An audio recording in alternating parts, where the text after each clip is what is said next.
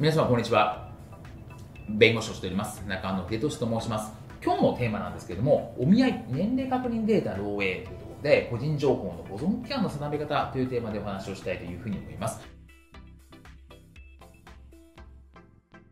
これ結構ですね、一部の、まあ、ツイッターとか SNS でもですね、え、批判が殺到したんですけれども、お見合い、まあですね、え、マッチングアプリみたいなところですよね、その会員情報が漏洩しましたと。いう話なんですね。で、まあ、これももちろん漏洩することえらいこっちゃって話なんですけど、もっとですね、批判が浴びたのが、これ会員情報の保存期間が大会後10年間だったという話で、もうすでに大会してる人のデータも残っていて、それが漏洩しちゃいましたみたいなところ。これは SNS で批判が殺到しましたという話なんですね。なんで大会後10年間も残しとくのみたいな、いう話なんですと。で、これについてじゃあ、法律ってどうなってるんでしたっけ？つまり、一旦取得した個人情報って、持ってていいんでしたっけ？大会したとかですね。大会したとか、サービスを利用しなくなった後とか、サービスの終了後とか、これって持ってていいんでしたっけ？って話になるわけですと。で、じゃあ、法律、個人情報保護法ではどうなっているかっていう話なんですけれども、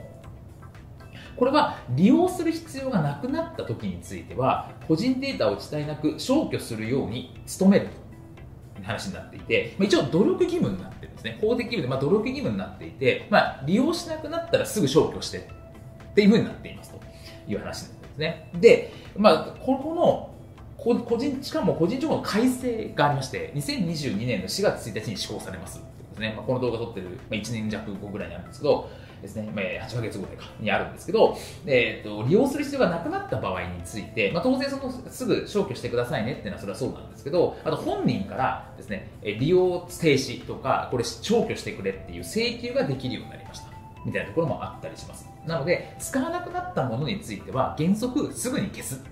というのが正解って形になるかなと思います。まあ、一応、努力義務なのでですね、あのなんか罰則とかがあるわけではないんですが、やはりこういうふうに漏洩してしまうと、かなり批判を浴びてしまうっていう部分もありますし、まあ、個人情報委員会から怒られたりとか、行政指導みたいなことを受ける可能性もあるので、そこはやっぱり注意が必要かなというふうに思います。で、あと個人情報保護法以外でですね、法令上保存義務っていうのがある場合があります。例えば、弁護士とかだったら記録の保存義務っていうのがあって、まあ、終了後5年みたいなところとかあったりするんですけど、まあ、そういうふうに、まあ、法律上別途、ちゃんとこれを保存してください、この記録を保存してくださいみたいなところに認められている場合については、当然それはちゃんと保存しなきゃいけません。あとはまあ法令上破棄するような義務がある場合もあるので、そうするとそれはちゃんとすぐ破棄しなければいけませんとか。って話ですね。で、まあ、個人情報の場合、保護法の場合については、利用する必要がなくなった、大会した、サービスが終了したという場合は、すぐに消去した、まあ、方がいいかなというふうに思っていますというところなので、まあ、これは努力義務ではあるんですけれども、会社のコンプライアンスとか、まあ、会社の営業上のことを考えても、まあ、すぐに消去するってことが大事かなというふうに思っています。